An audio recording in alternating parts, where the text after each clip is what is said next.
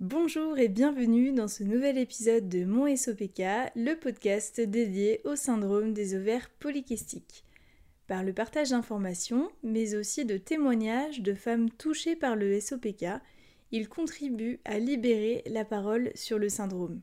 Tu te demandes si tu es atteinte du SOPK Tu souhaites savoir si oui ou non tu souffres du syndrome des ovaires polykystiques? Voici, à mon sens, les trois étapes à suivre. La première étape, selon moi, c'est d'observer ces symptômes. Donc tu penses peut-être être atteinte du SOPK et tu as dû donc remarquer dans ton quotidien des symptômes plus ou moins gênants ou des choses qui te semblent problématiques ou anormales dans le fonctionnement de ton corps. Il est important, à mon sens, dans un premier temps, de lister ces signes ou ces symptômes que tu observes dans ton quotidien. Tu es peut-être à ce stade persuadé d'être atteinte du SOPK et tu as peut-être déjà lu et relu tous les symptômes qui peuvent être rattachés au syndrome.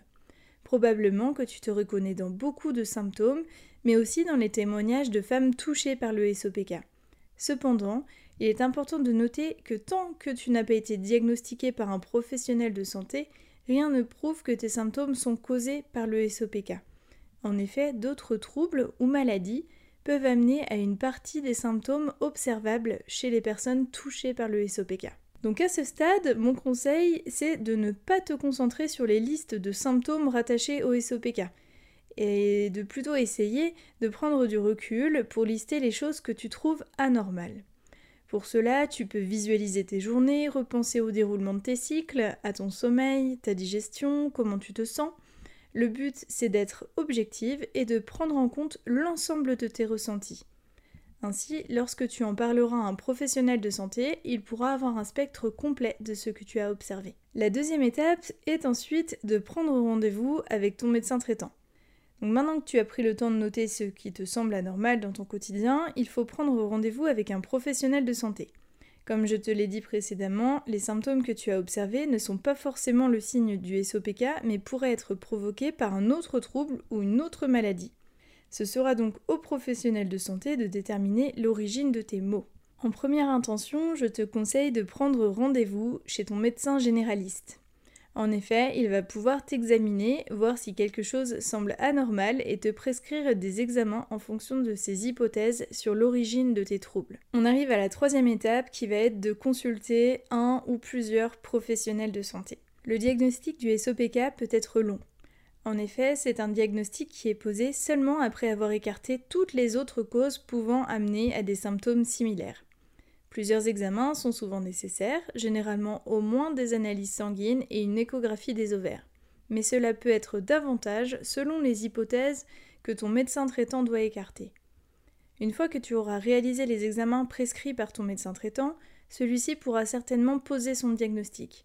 Tu n'auras donc probablement pas de diagnostic de poser lors du premier rendez-vous avec ton médecin traitant. Et c'est tout à fait normal. Et même si l'attente n'est pas facile à vivre, il faut garder patience. Recevoir un diagnostic d'une maladie ou d'un syndrome n'est jamais une chose simple à vivre. Il est donc important de laisser ton professionnel de santé bien faire son travail afin d'éviter une erreur de diagnostic qui peut être bien plus grave à mon sens. S'il y avait 4 points à retenir, ce seraient à mon sens les suivants. 1. Liste les choses qui te semblent anormales dans ton quotidien sans te focaliser sur les listes de symptômes rattachés au SOPK. 2. D'autres troubles ou maladies peuvent amener à des symptômes similaires à ceux observés chez les personnes atteintes du SOPK. 3. Prends rendez-vous chez ton médecin traitant est la première étape à faire pour trouver l'origine de tes maux. Et 4. Le diagnostic peut être long, mais il est préférable à une erreur de diagnostic. J'espère que cet épisode t'aura été utile. Si tu souhaites plus d'informations sur le SOPK, n'hésite pas à consulter mon blog www.monsopk.fr. Si tu as apprécié cet épisode et que tu as passé un bon moment avec moi, n'hésite pas à me soutenir en laissant une note sur Spotify ou Apple Podcast ou en me suivant sur Instagram. Je te souhaite une excellente journée et te dis à très bientôt